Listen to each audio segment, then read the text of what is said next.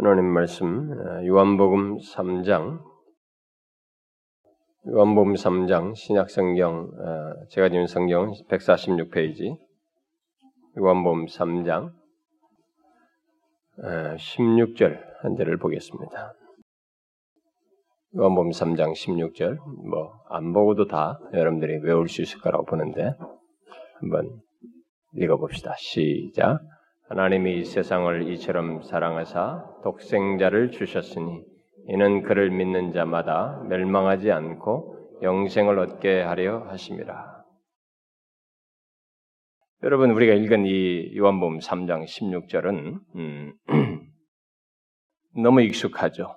어, 너무 익숙한 말씀인데 제가 이 말씀을 아직 제가 다소간의 그 긴 시리즈를 하기 전에 이 막간으로 예, 또 중간 중간에 어, 짧은 시리즈로 좀 살피려고 하는 중에 이 말씀을 택해서 오늘부터 좀 살피려고 하는데 이 말씀은 너무 유명해서 어, 여러분들이 아예 뭐 기독교 이 기독교를 어, 이 성경 한 구절로 표현할 정도로 우리 모두가 예, 그렇게 알고 있죠. 아, 그래서 그 아, 교회 다니는 사람들 치고 이 말씀을 보는 사람은 아마 없는 줄로 알고 있습니다. 어, 그리고 거의 다 암송을 하고 있죠. 근데 이 유명한 유명하고 익숙한 말씀 어, 실제로 어, 너무 놀라운 내용을 담고 있는 이 말씀을 아, 이제 우리가 뭐 제가 오늘부터 몇 차례 막 길면은 서너 번까지 살피게 되겠는데 사실상 모를 수 있습니다. 이 말씀의 내용의 풍성함을 모를 수가 있습니다. 저도 그동안 요한복음 할 때나 요한복음 강의할 때나 이 말씀을 하리하고 미뤄졌는데 하나님께서 저에게 감동을 주셔서 오늘부터 이 말씀을 좀 살피려고 하는데 우리는 이 말씀을 통해서 정말 제대로 이 말이 이 말씀이 담고 있는 내용을 어, 살펴서 알고 유익을 얻었으면 좋겠습니다.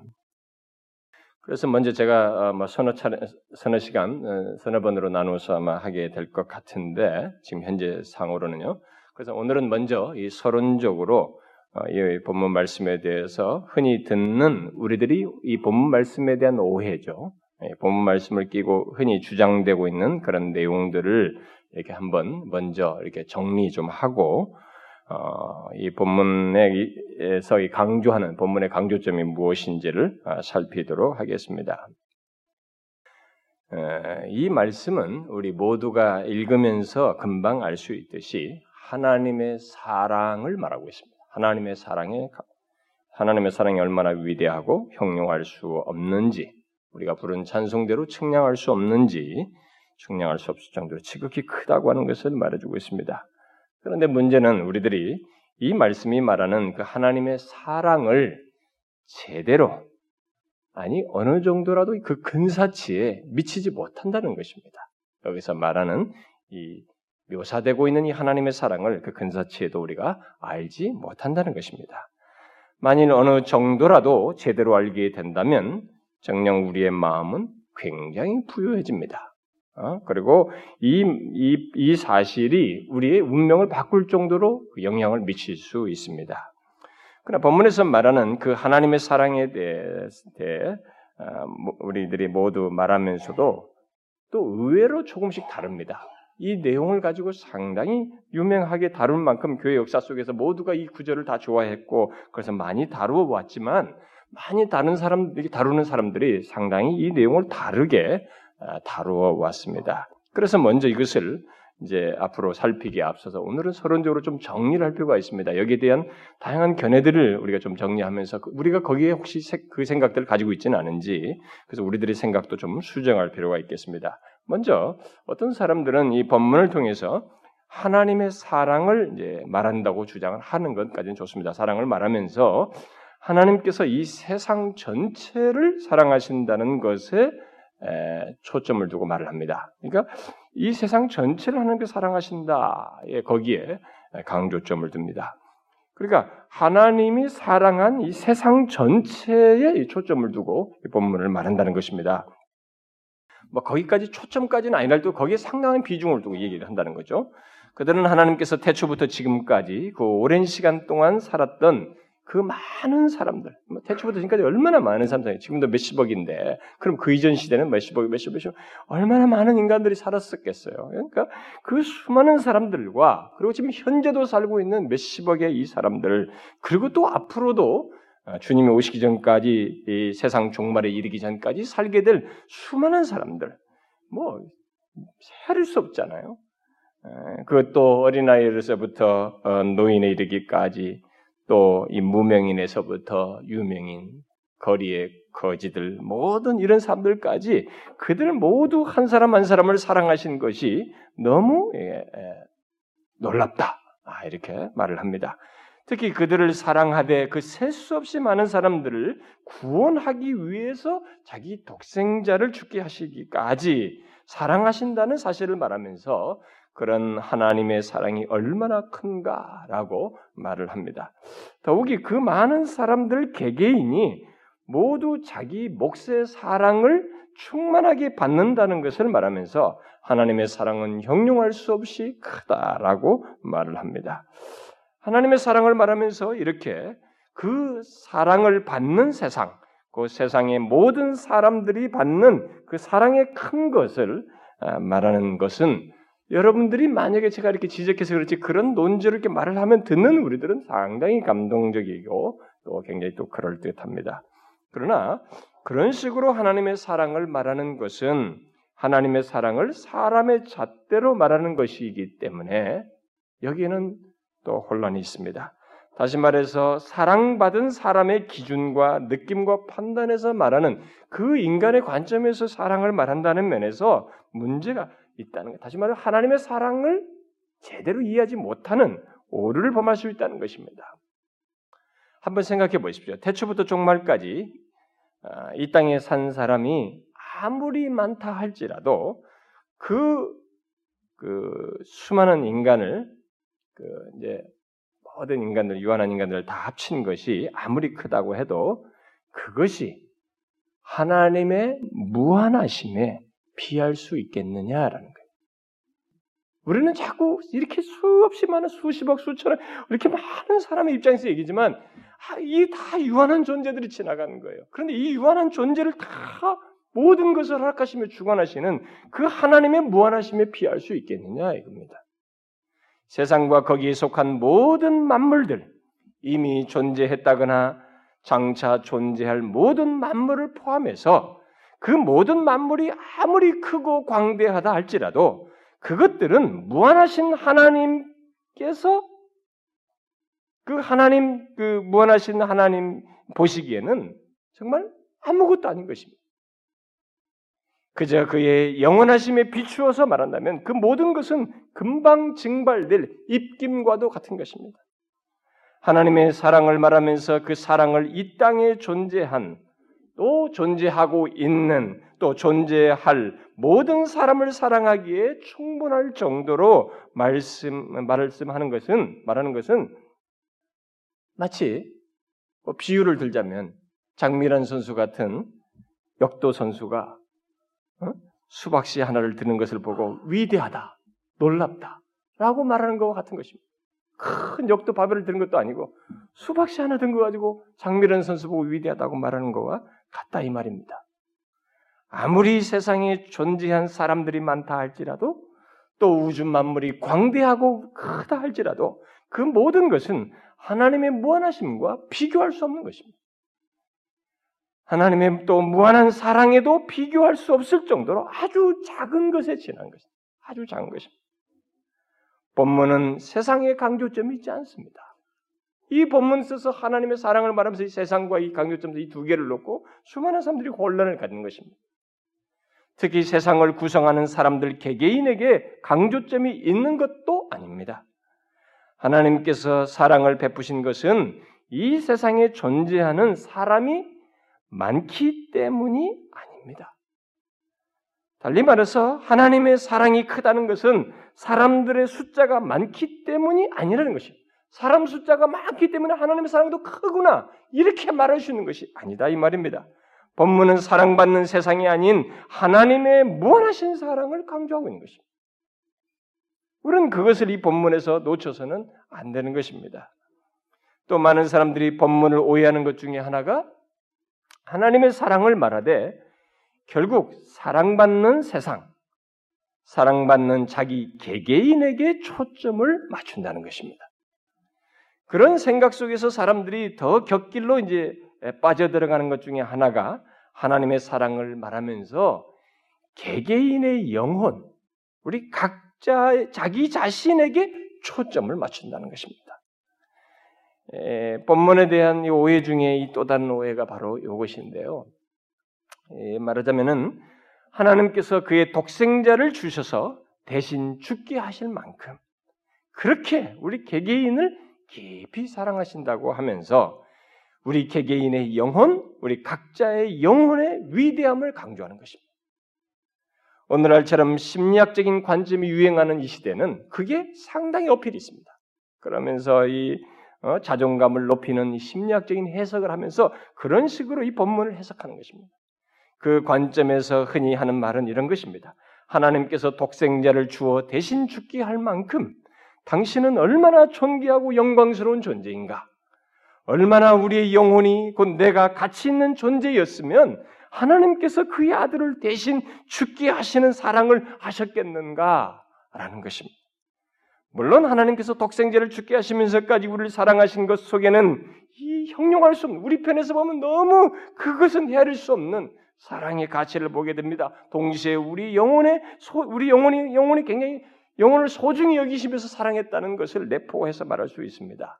그러나 하나님의 사랑을 말하면서 결국 자신의 영혼의 강조점을 두는 것은 하나님의 말씀에 본문에서 말하는 이 말씀의 의도를 다른 문제에서 빗나간 것이라고 볼 수 있어요. 본문은 세상이 세상의 위대함이나 세상에 있는 우리 개개인의 영혼의 위대함을 말하는 것이 아니고 강조점이 하나님의 사랑이 있어요. 하나님의 사랑이 지극히 크다는 것입니다. 그래서 어찌하든 이 본문에서 알아야 할 것은 그것이다라는 거예요. 그러므로 본문의 세상을 또 세상에 속한 개개인의 차원에서 보는 것은 바람직하지 않아요. 그런 식으로 보게 되면 하나님의 사랑의 위대함보다 세상과 우리 자신의 위대함으로 저 기울어져요. 그쪽이 아무리 적게 한다 할지라도 그것이 들어오게 되죠. 비중을 차지하게 되는 것입니다. 그런데 본문에 대한 오해는 그것만이 아닙니다. 또 어떤 사람들은 본문에서 말하는 이 하나님의 사랑을 바르게 규정하고자 하는 열심으로 예, 특별히 이게 복음주의에서 성경을 되게 따지고 중시하는 이런 그룹들 중에서 예, 그렇게 하는 것이겠죠. 이 계획주의 그룹에서도 그런 게 있습니다만은 예, 본문의 하나님의 사랑을 바르게 규정하고자 하는 열심으로 본문에서 말하는 이 세상의 의미를 아, 말하게 의미를 말하는데 상당한 열심을 냅니다. 그래서 그들 중에 어떤 사람은 여기 세상은 앞에서 말한 대로 이 세상 모든 사람들을 말한다고 하면서 결국 모든 사람을 구원하고자 하는 하나님의 사랑이다. 그래서 모든 사람 만인 구원을 생각하는 그 사랑을 말하는 것이다. 이렇게 말하는 사람도 있고, 네, 복음주의 안에서 약간 치우친 그룹들이죠. 그리고 또 다른 사람들은 이 본문의 세상을 그런 넓은 의미의 세상이 아니라 세상에 사는 하나님의 택한 백성들을 말하는 것이다. 아, 여기서 말하는 이 세상은 세상에 사는 하나님의 택한 백성들을 말하는 것이다. 라고 주장을 합니다. 이 후자를 말하는 사람들이 이제 주로 이 성경을 규명하려고 하는 사람들에 의해서 이 본문을 잘 어, 규정, 이, 성, 이 세상의 의미를 규정하려고 열심을 낸 사람들에 의해서 주로 어, 나오는 얘기입니다. 이들은 하나님의 사랑을 찾아가시는 사랑으로 어? 하나님의 사랑을 찾아가시는 사랑. 다시 말해서 그 어떤 장애물이라도 뛰어넘어서 그 대상을 찾아가서 자신 자신의 품에 안고 마는 강력한 사랑을 뜻한다고 말합니다. 그래서 복음주의자들은 이 견해를 가장 많이 어, 수용하는 것 같아요. 그런 관점은 대단히 감동적입니다. 여기서 말하는 사랑은 하나님의 사랑은 찾아가는 사랑이다. 어?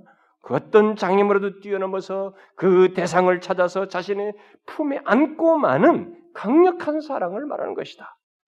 어?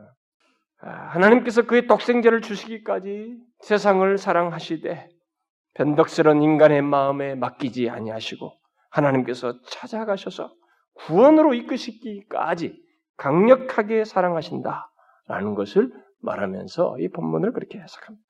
그들은 이땅 이렇게 말할 때 결국 여기 세상을 믿지 않는 세상 그렇게 강력하게 찾아가셔서 이렇게 구원하시는 사람을 초점을 맞추다 보니까 믿는 자들의 세상을 뜻하는 것으로 말을 합니다. 달리 말해서 하나님의 택함 받은 자들의 세상을 뜻하는 것으로 어, 주장을 합니다. 이 같은 주장을 하는 사람들은 하나님께서 세상의 기초가 놓이기 전부터 사랑을 하셨고 변함없는 압도적인 사랑으로 사랑하셨으며 사랑하시며 또 목적을 이루기까지 절대로 만족하지 않는 사랑으로 사랑한다라고 말을 합니다. 본문에 하나님의 사랑을 그렇게 말하는 것은 먼저 말한 것보다 더욱 장점이 있고 성경의 많은 사상과 일치되고 있어서 굉장히 강조점이 있고 굉장히 또 감동적입니다. 저도 어떤 성경에서 어떤 해석을 말하다가 이 본문을 이용하면서 거기서 세상은 결국 그런 성격이 있다고 말한 적도 있습니다. 그러나 사실 그게 전적으로 맞는 게 아니에요. 본문에서 문맥 속에서 아, 이건 본문에서 말하는 하나님의 사랑이 아닙니다. 사실상 아, 하나님의 사랑 자체에 대한 설명은 아, 이게 그럴 듯해 보입니다. 하나님 사랑이 그런 사랑이라고 말한 것 그 자체는 그럴 듯해 보이지만 본문에서 말하는 세상과 관련된 내용은 아니다 이 말입니다. 그러니까 본문의 사랑을 말하면서 아, 이 성경이 말하는 진리 곧 제한적인 속죄, 예? 예, 그러니까 어떤 구원받는 자가 따로 있는 것, 선택된 자들이 있는 이것을 여기다가 대입시켜서 이 본문을 해석하는 것은 이 본문에서 말하고자 하는 본래 의미는 아니다 이 말입니다. 성경이 설사 구원받는 따로 있다는 것을 말한다 할지라도 그것을 여기다가 대입시켜서 억지로 이 본문을 해석한 것은 바람직하지 않다는 것입니다. 그러나 이, 이런 식으로 본문을 이렇게 다뤄왔어요. 많은 사람들이. 특별히 복음 주자들 중에서 이 계획주의 전통에 선 사람들이 그렇게 했습니다. 아, 그 중에 이제 대표적으로 유명한 사람이 많이 인용되고 있는 사람이 아더 핑크라는 사람입니다. 우리나라에도 많이 번역됐는데 이 아더 핑크를 어떤 사람들은 극단적 칼빈, 하이퍼 칼비니스트라고 말하기도 하는데 사실 뭐 그렇게까지 말할 필요는 없는데요. 그 이유 중에 하나는 바로 그가 이 하나님의 주권 같은 것을 강력하게 주장하면서 그런 식으로 이 본문도 이제 그런 식으로 주장하고 있기 때문에 그렇습니다. 그는 여기 요한복음 3장 16절을 통해서 구원받는 자는 따로 있다는 것을 잘 역설해요. 그런 것은 장점이 있습니다. 그러나 우리는 뭐 그 부분은 인정해야 될 것 같습니다.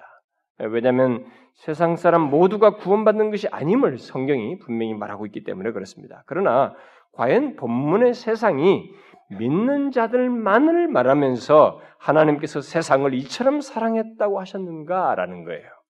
어? 핑크는 본문의 세상을 믿는 자들, 곧 하나님께서 택하신 자들의 세상으로 말하고 하나님이 모든 사랑을 사랑하신다면 모든 사람이 구원 얻도록 선택하셨을 것이다. 어?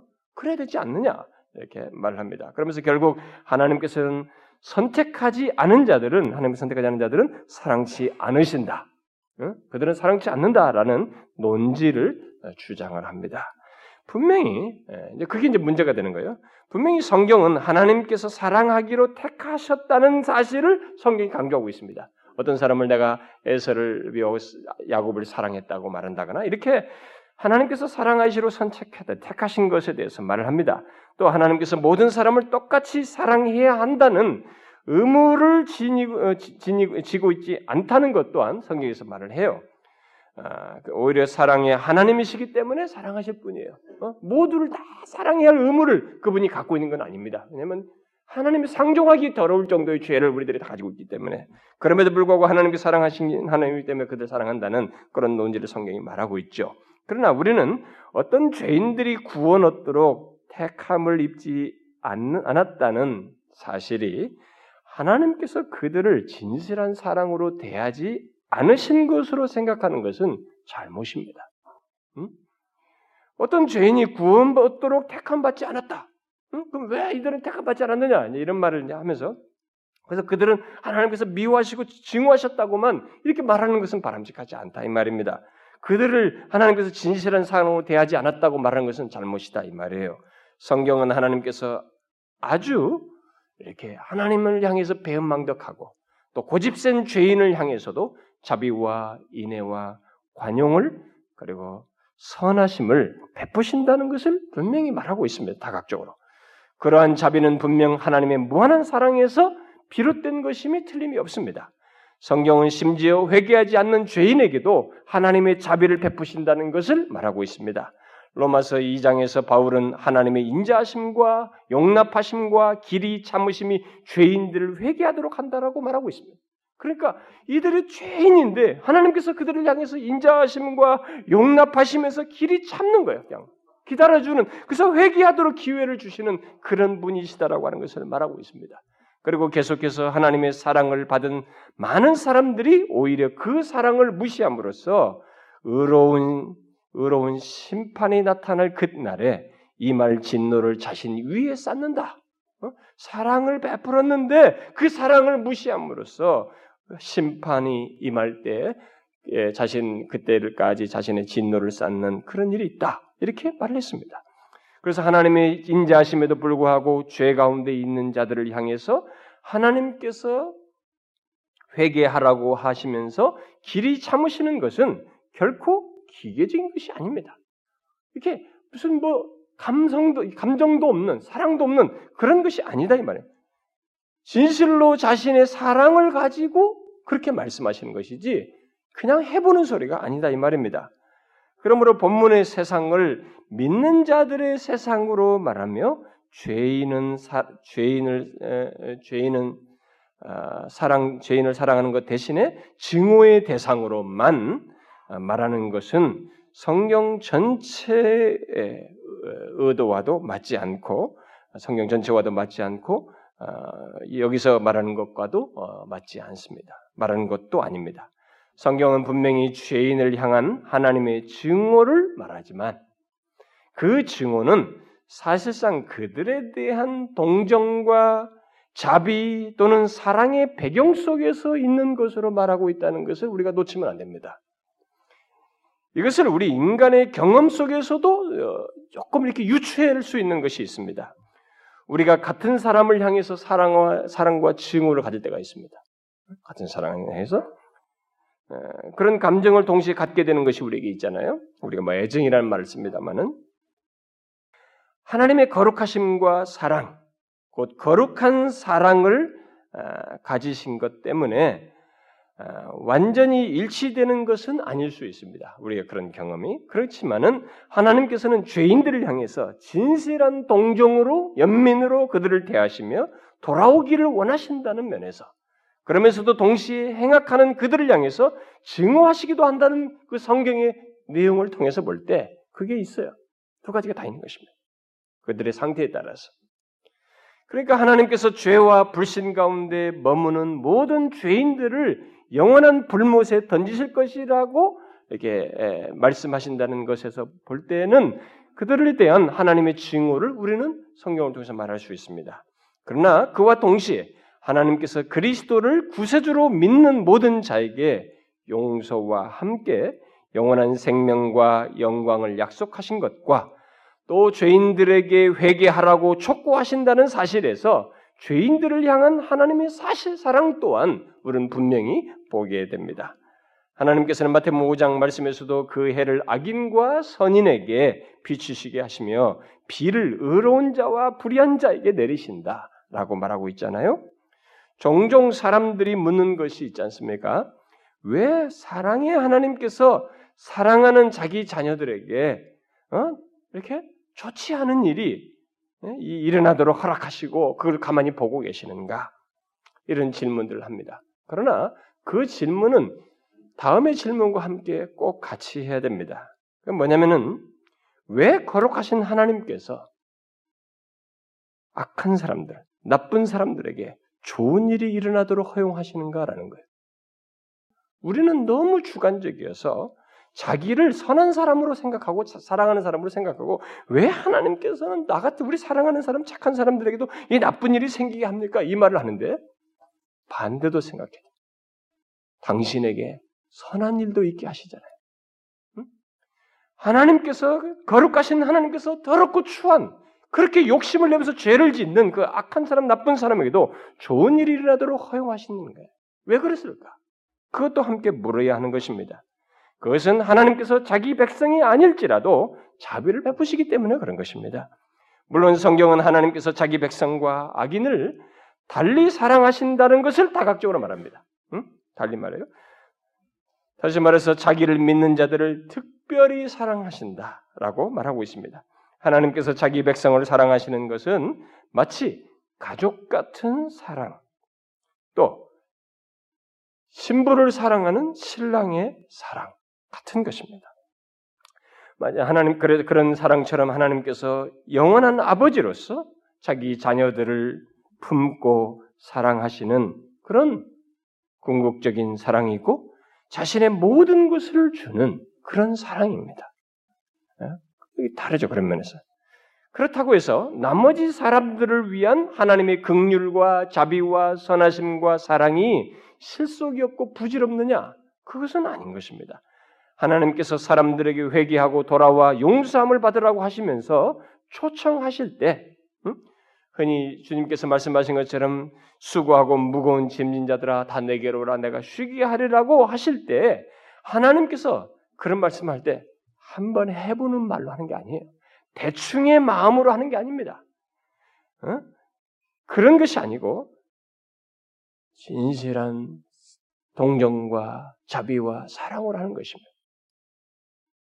그래서 하나님께서 에스겔서에서 이런 말씀을 자신을 두고 맹세하시는 말씀하잖아요.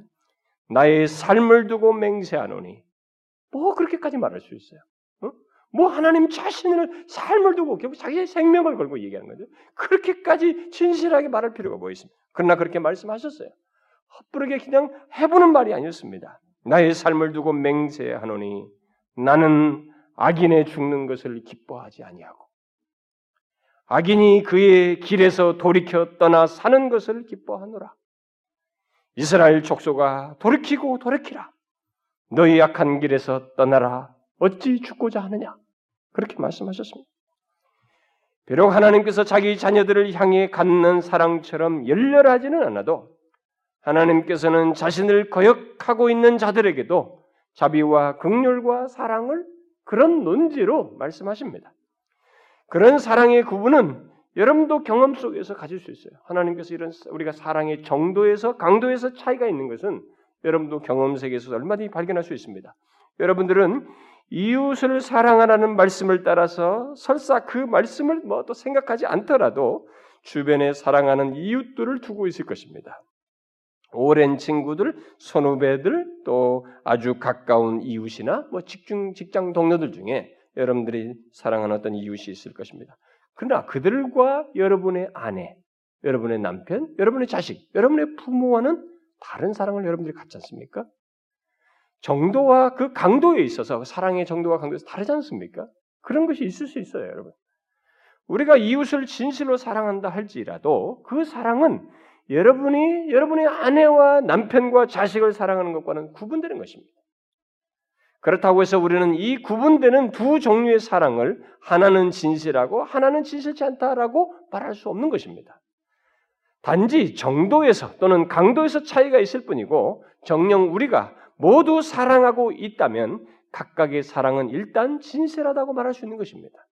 그러므로 본문에서 하나님의 사랑에 강조점이 있는 것을 놓치고 세상을 믿는 자들의 세상으로만 국한하여서 그들을 사랑하고 그 나머지는 사랑치 않는 것으로 말하는 것은 본문을 바르게 이해하는 것이 아니다 이 말입니다.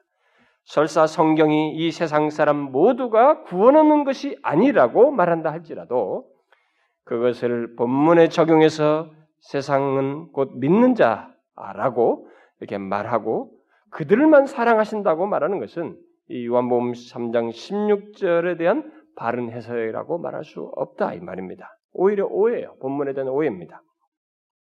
그러나 저는 본문과 관련해서 사람들이 갖고 있는 또 다른 오해를 더 덧붙이고 싶습니다. 그것은 본문 이 본문의 그 바른 이해를 통해서 그 어떤 우리가 좀 잘못도 수정하고 더 풍성한 이해를 돕기 위해서 또 풍성함을 얻기 위해서 필요하다고 봐요. 어쩌면 이 계획주의에 속한 이 사람들, 성경을 더 가능한 한 바르게 이해하고 싶다고 하는 그 사람들이 많이 수용하고 있는 해석일 것이라고 봅니다. 그것은 여기서 말하는 하나님의 사랑을 하나님의 구원적인 사랑으로 말하면서 결국 그 사랑의 대상으로 선포되고 있는 세상을 실제로 구원받는 세상, 곧 믿는 자들의 세상 또는 택함 받는 자들의 세상으로 말한다는 것입니다. 바로 앞선 내용과 비슷한 것 같지만 좀 달라요. 이들은 본문의 세상은 유대인이든 이방인이든 모든 민족으로부터 하나님께서 택하신 자들이라고 말을 합니다. 이 세상은 바로 그런 의미다라고 말을 해요. 그리고 하나님께서 세상을 사랑하신다고 할 때의 그 사랑은 세상이 창조되기 전부터 택함 받은 자들이 받아온 사랑으로서 영원한 사랑이라고 본문의 사랑을 해석합니다. 그래서 그 사랑으로 인해 그들의 택함 받음과 칭의와 보존, 결국 견인과 최종적인 구원이 확실하게 되는 그러한 사랑을 뜻한다라고 말합니다. 분명 이것은 예, 성경에서 말하는 하나님의 사랑의 특성, 특히 구원적인 사랑을 말하고 말하긴 하지만 그런 사랑의 관점에서 본문의 세상을 해석하는 것은 또한 본문의 의도와 아, 의도에서 빗나간 것이라고 봐요. 왜냐하면 세상을 택한 받은 자들로 말한다면 다른 곳에서 특히 앞에 요한복음 1장에서 세상을 악한 자들로 말한 것과 매치가 되지 않기 때문에 그렇습니다. 아예 이 세상 자, 세상이라는 의미 자체를 택함 받은 자들로 이렇게 딱 이퀄시켜서 그 규정하는 것은 앞에서 세상을 달리 말했단 말이에요. 악한 자로 일장에서 말했기 때문에 그것과 일치가 되지 않습니다. 더욱이 성경에 택함 받은 성도들을 세상으로 부른 일이 없다는 면에서 일치가 되지 않습니다. 또 세상이라는 말을 택함 받은 자들에게만 해당되는 것으로 말씀할 것 같으면 굳이 본문을 그렇게 말할 필요가 없는 것, 이렇게 말할 필요가 없는 것입니다. 대신 이렇게 말하는 게 더 적절하죠. 하나님이 세상을 지극히 사랑하셔서 그 독생자를 주셨으니 세상은 멸망치 아니할 것이고 영생을 얻을 것이다. 이렇게 말해야 오히려 맞는 것이다 이 말입니다. 그러나 예수님은 본문에서 그를 믿는 자마다 곧 세상에서 믿는 자는 누구든지라는 말씀을 하고 있습니다. 그러니까 거기서 구분되는 구분을 시키고 있다 이 말입니다. 또 하나님의 사랑을 말하면서 그 사랑을 택함 받은 자들의 구원만을 위한 사랑으로 제한하고 그 사람들에게만 사랑을 제한한다면 하나님의 존재와 속성을 지극히 조잡하고 편협하게 좁게 생각하는 것이고 따라서 사람들로 하여금 기독교를 그죠? 잔인하고 불공평한 것으로 생각하게끔 만드는 것입니다. 뭐 성경에도 없는 얘기를 야기시키는 것입니다. 그러나 여러분 생각해 보십시오. 만일 하나님께서 자신이 택한 자들 외에는 돌보지도 않고 관심을 갖지 않는다면 그들을 어떻게 나중에 판단하십니까? 어떻게 그들을 심판하시겠어요? 하나님 앞에 잘못 행한 자들 어떻게 나중에 심판하시겠냐 이 말입니다. 그러므로 본문은 믿는 자들의 세상 또는 택함 받은 자들의 세상을 말하고 그 세상을 사랑하신다라고 할 수 없다 이 말입니다. 아, 그것은 여기 사랑을 그 저는 여기서 그 본문에 대한 오해 중에 그 이제 뭐 실천적으로 생각할 수 있는 하나가 좀, 좀 여기서 연관지어서 덧붙일 필요가 있다고 생각하는데 그것은 여기 사랑을 어, 하나님과 이 세상 또 우리 간의 이, 이 상호적인 세상은 바로 우리를 보고 하나님과 우리 간의 상호적인 무엇으로 생각하는 것입니다. 그러니까 여기서 말하는 사랑을 하나님과 우리 사이에 함께 이루는 사랑처럼 생각하는 것이에요. 예를 들면 하나님께서 세상을 사랑했으니까 우리가 예수를 믿음으로 그 사랑을 완성해야 한다라고 생각하는 것입니다.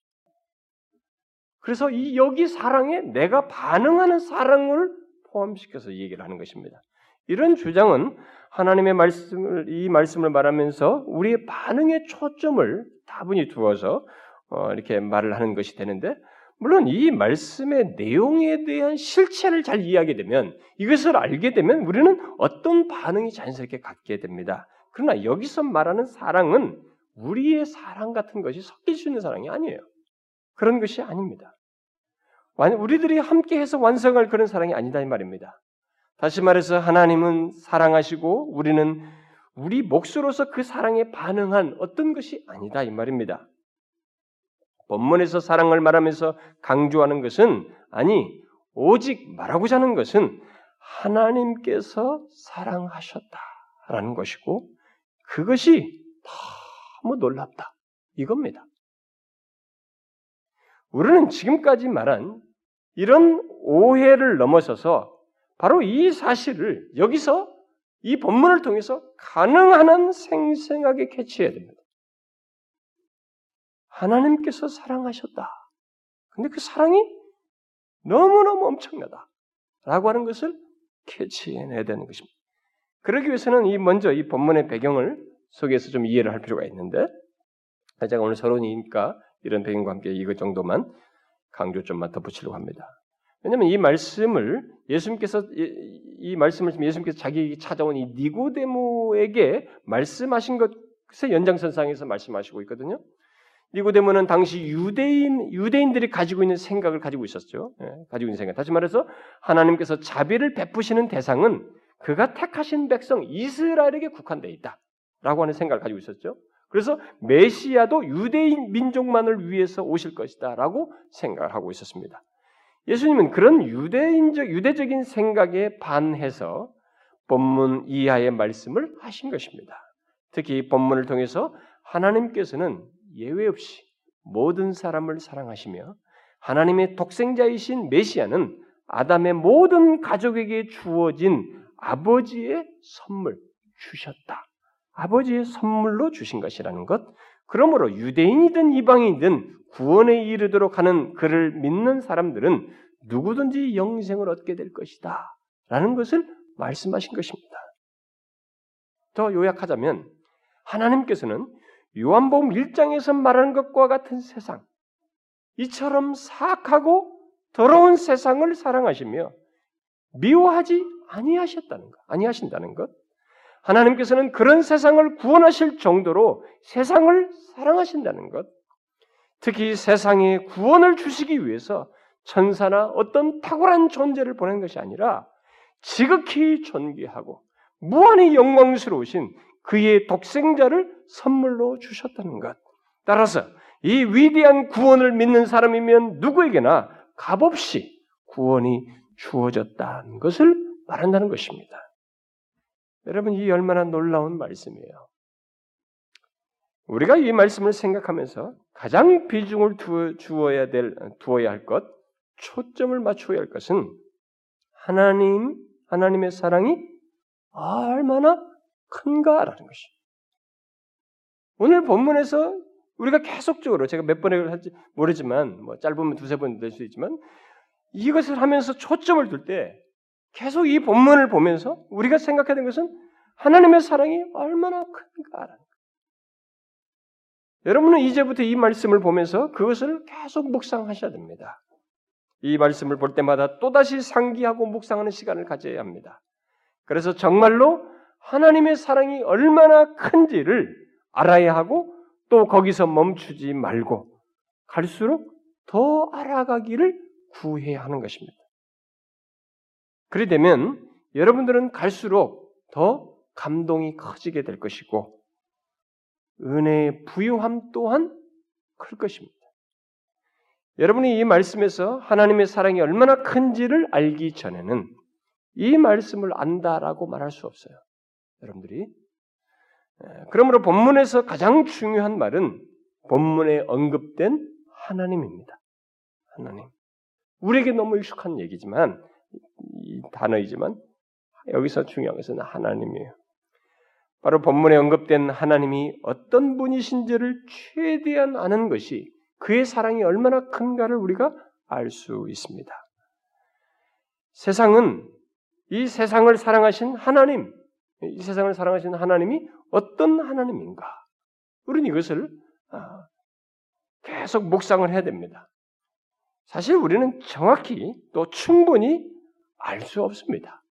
이 세상을 사랑한 이 하나님을 충분히 알지 못해요. 그의 무한하심과 위엄은 우리가 미칠 수가 없습니다.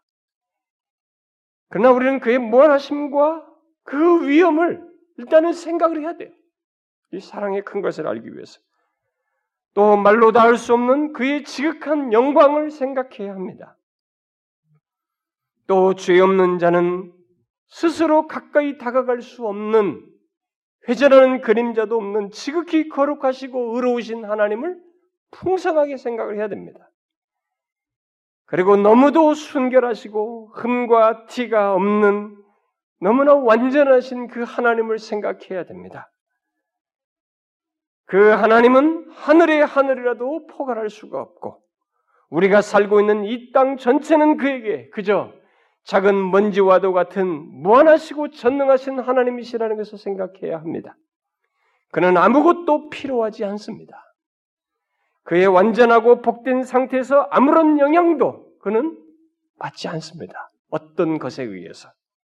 설사 자신이 만든 피조물이 그 어떤 행동을 한다 할지라도 하나님은 거기에 영향을 받지 않습니다.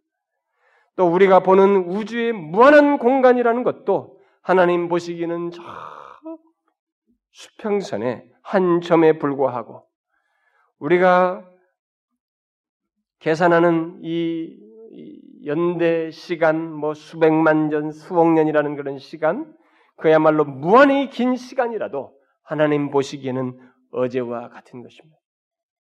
그렇게 하나님은 우리들이 도저히 가까이 할 수 없는 영광 가운데 계시며 그의 뜻은 모든 존재들이 절대로 저항할 수 없는 것으로서 온 우주 만물을 그의 뜻대로 다 통치하시며 움직이시고 계십니다. 그의 보좌는 위험으로 둘러쳐 있어서 권능과 의와 심판의 띠를 띠고 있어서 감히 접근할 수 없고 우리가 좌지우지할 수 없는 그 위험을 가지고 계십니다. 그가 그 가운데서 하나님은 자신이 기뻐하시는 대로 모든 일을 행사하시며 결정하시고 이루십니다. 바로 그 하나님을 향하여 우리가 하나님을 만주의 주시오 만왕의 왕이시며 정, 전능하시고 창조주고 어떻고 어떻고 이렇게 말한다 하지만은 그리고 우리는 그것으로 하나님을 대단히 높인 것처럼 생각을 하지만 실상은 하나님께 대해서 아무것도 말하지 않은 것에 불과할 정도로 아주 작은 것입니다. 그것은 하나님 자신의 고유한 존재와 속성에 비하면 이 예배 공간 속에서 먼지 하나를 묘사한 것에 지나지 않는다고 말할 수 있습니다. 우리가 오늘 본문에서 말하는 하나님의 사랑을 이해하려면 먼저 바로 그런 하나님을 충분히 제가 몇 가지 말로서 묘사했지만 그래도 그런 묘사의 실체들 성경의 교사 이 기술되고 있는 그 묘사를 따라서 그 하나님의 실체를 충분히 생각해 보아야 해요. 그것을 생각해 보지 않으면 이 본문을 이해할 수 없습니다. 하나님의 사랑을 이해할 수 없어요. 우리들은 하나님의 사랑, 그의 거룩하심, 그의 위엄, 그의 전능, 지혜, 인자하심과 무한한 이런 모든 것들을 하나님의 무엇 무엇을 말하면서 하나님은 어떤 분이시다라고 우리가 노랫말로 어, 말을 노래를 하고 이런저런 경험 속에서 그런 것들을 묘사하고 기도 기도 속에서 말로 말을 하지만 우리가 알고 묘사하는 하나님은 하나님의 고유한 존재와 속성의 실체에 비하면 정말로 말한 것이 아닙니다. 아무것도 아닙니다. 우리가 착각하면 안 됩니다. 교회당에 모이는 사람들이 찬송하면서 하나님은 위대하십니다. 뭐 어떻다라고 성경의 문구를 가지고 인용하면서 찬송을 하지만 우리가 그것을 그 단어를 쓴다고 해서 그 실체를 다 아는 것도 아닙니다. 그 실체에 조금도 미치지 않습니다. 이 넓은 공간에 하나의 그 먼지에도 미치지 못하는 그 묘사를 우리가 하면서 이해도 미치지 못하면서 우리가 하고 있는 것입니다. 그 하나님의 실체에 대해서 우리는 충분히 충분히 생각해 봐야 되고 묵상해야 되는 것입니다. 왜 앞선 선배들이 하나님의 존재에 대해서 묵상하면서 그들이 자질해졌는지, 왜 거기서 함몰되었고 그 하나님의 앞에서 그들이 숙연해 줄 수밖에 없었는지, 또 감동을 받았는지 우리가 한번 생각해 봐야 됩니다. 그 정도로 하나님은 우리의 이해를 넘어서서 아니 도저히 우리가 묘사할 수도 없고 그릴 수도 없고 증명할 수 없을 정도로 무한하십니다. 바로 그 하나님께서 우리를 사랑하신다. 그 하나님께서 사랑하신다라고 말을 하는 것이에요. 사랑한다는 것은 인격적인 행동을 한다는 것입니다. 무감동 이런 기계적인 것이 아니라는 것입니다. 인격적인 행동으로 사랑하신다는 거예요. 그런데 그런 하나님께서 사랑하신 것 이 사실도 놀라운데 그 하나님의 실체를 생각하면, 하나님의 존재를 생각하면, 우리가 미칠 수 없는 그의 광대하심을 생각하면, 그 하나님께서 사랑하신다는 것 자체도 굉장히 놀라운데, 더 놀라운 것은 그 하나님이 사랑하는 대상이에요, 여기서. 대상. 누구냐는 거예요. 어떤 대상이냐, 이요 여러분들은 종종 어떤 연예인들이 유명인이 자기에게 관심을 보여주면 열광합니다. 사인이라도 받겠다고. 한 번 손 한 번 잡아줬다고 그걸 잊지 않아요. 자기가 속한 뭐 직장이든 사회든 나라의 어떤 장이 리더가 자기에게 관심을 가지고 어떤 것을 해주면 그것을 잊지 못합니다. 그런데 여기 이 지극히 영광스럽고 무한하신 하나님께서 사랑하시는데 그가 사랑하시는 대상이 뭐냐? 바로 세상입니다. 세상을 사랑하신다. 어떤 세상? 요한복음 1장에서 요한이 말했습니다. 악하고 불쾌하고 도저히 사랑할 수 없는 너무도 싫은 그런 세상. 이것은 여러분과 저도 잘 압니다. 우리가 사는 세상. 요즘 무슨 아이들이 뭐 성추행하고 이런 것도 뭐 보시면 이런 것은 아무것도 아닙니다. 소돔과 고모라 당시에 로마 당시에 이런 거더 이상도 있었어요. 예나 지금이나 우리의 더럽고 추함의 세상이에요. 그러면 그런 사람들만 그러냐? 우리 속에도 비슷한 생각이 있을 수 있는 거예요. 미워하고 뭐하는 우리 더러운 생각들이 있어요. 세상의 실체에 속한 자들이 우리입니다. 이 세상은 하나님을 향해서 뭔 선한 것을 드러내지 않았어요. 온통 거절하면서 이런 죄악들을 마음껏 발산했습니다. 너무 불쾌하고 너무 더럽고 추하고 너무너무 싫은 그 세상, 그 악한 세상을 하나님께서 사랑하신다. 하나님의 사랑을 끌만한 것이 아무것도 없는 그 세상을 아무리 이 세상에 선한 사람이라 할지라도 이 세상에 속겠다는 사실만으로도 추하고 불쾌하며 더러운 그런 세상을 향해서 도저히 사랑할 수 없는 세상을 향해서 하나님께서 사랑하셨다. 이 사랑을 이해해야 됩니다. 우리가 너무 막연해요, 이 부분에서. 어? 이런 사랑이 너무 막연한 것입니다. 그래서 사랑받기 당연한처럼 생각해요. 어? 사랑받는 걸 너무 당연시 여깁니다. 안 그래요, 여러분. 안 그렇습니다. 이 사랑을 알아야 돼요. 도저히 사랑할 수 없는 불쾌한 여러분들이 최근에 이 벌어지는 무슨 뭐 성추행 어린아이들 하는 이 그, 그런 행동을 보면서 막 분노가 생기죠. 제가 옆에서 어떤 사람들 저런 사람들은 다 죽여야 되지 않느냐고 어? 이런 소리 막 하더군요 사람들이 분노가 생기죠. 그게 세상이에요. 여기서 말은 하나님의 사랑은 세상이 바로 그 세상이에요. 그런 것으로 가득 찬 세상이에요. 그 거룩하신 이가 그 무한하신 하나님이 이 세상을 그렇게 사랑했다. 이게 얼마나 큰 충격이냐 이거. 이게 얼마나 엄청난 것이냐 이거. 인류가 놀랄 일이에요 이것은.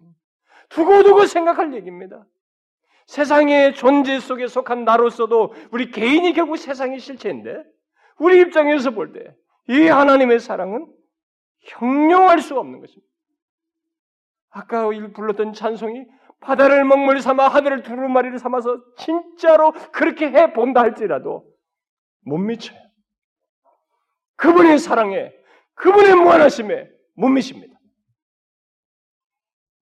우리는 시적인 억구로 말하지만은 사실상 실체로 뭐 하나님 조신 존재 그분의 실체를 놓고 보면 그렇게 묘사를 해도 일부인 것입니다. 우리는 묘사할 수 없는 내용이 있어요. 아, 알지? 내가 당신 사랑하는 거. 아무리 알지 해도 실제 사랑일 때 이것은 설명될 수 없는 내용이 있는 것입니다. 그런데 그, 사, 그 사랑의 실체가 이렇게 드러난 이 내용은 인간 사회 속에서가 아니라 하나님 자신이 이렇게 하신 것에 대해서는 이건 묘사가 안 돼요, 여러분. 우리는 본문을 통해서 그 하나님의 사랑을 알고자 해야 됩니다. 하나님 편에서 우리를 사랑하신 것이 얼마나 큰지 이걸 알아야만이 우리 운명이 달라져요. 이걸 알아야 이 땅에 존재하면서 나의 존재 가치가 정말 발견되어져요. 그리고 그 사랑을 더 풍성히 입을 수 있는 길이 있는 것을 발견하는 것이 또 달라집니다. 예수를 믿는 것이 얼마나 복된지를 발견하게 돼요. 저는 여러분들이 하나님의 사랑을 다 풍성히 알므로써 그 사랑에 대한 이해가 깊어짐으로써 신앙이 성숙해지고 하나님께 진실하고 그 하나님을 제대로 칭송하고 찬송하면서 이 세상을 살기를 바랍니다. 우리 모두가 그래야 됩니다. 이 사랑을 알기 전에는 우리는 겉멋든 사람처럼 살아요. 교회를 나와도 겉멋든 신자가 됩니다. 두렵고 떨림, 감사함, 진실함 이런 게 잘 안 생겨요. 이걸 알아야 됩니다. 묵상해 보십시오. 하나님의 사랑이 정말 얼마나 엄청난 것이. 그 가운데 여러분들이 은혜를 누리기를 바랍니다. 기도합시다. 어, 하나님, 하나님께서 세상을 사랑하셨다는 사실이 우리는 그냥 흘러간 이야기처럼 너무 충분하게 알지 못하고 지나왔습니다. 이제 멈추어 서서 하나님이 세상을 바로 우리를 사랑하신 것이 얼마나 엄청난 것인지, 얼마나 무한하고 큰지 그것을 헤아려 보기를 원합니다. 그러기 위해서 하나님의 존재와 주의 모든 사랑과 이 모든 위엄과 권능의 무한함을 조금이라도 알게 하셔서 그 거룩하신 주께서 우리를 사랑하신 것이 얼마나 엄청난 것인지를 알고 그것에 감사하며 이 영광과 복됨을 인하여 이 땅을 사는 것에 생기를 얻는 저희들 되게 하여 주옵소서. 예수 그리스도의 이름으로 기도하옵나이다. 아멘.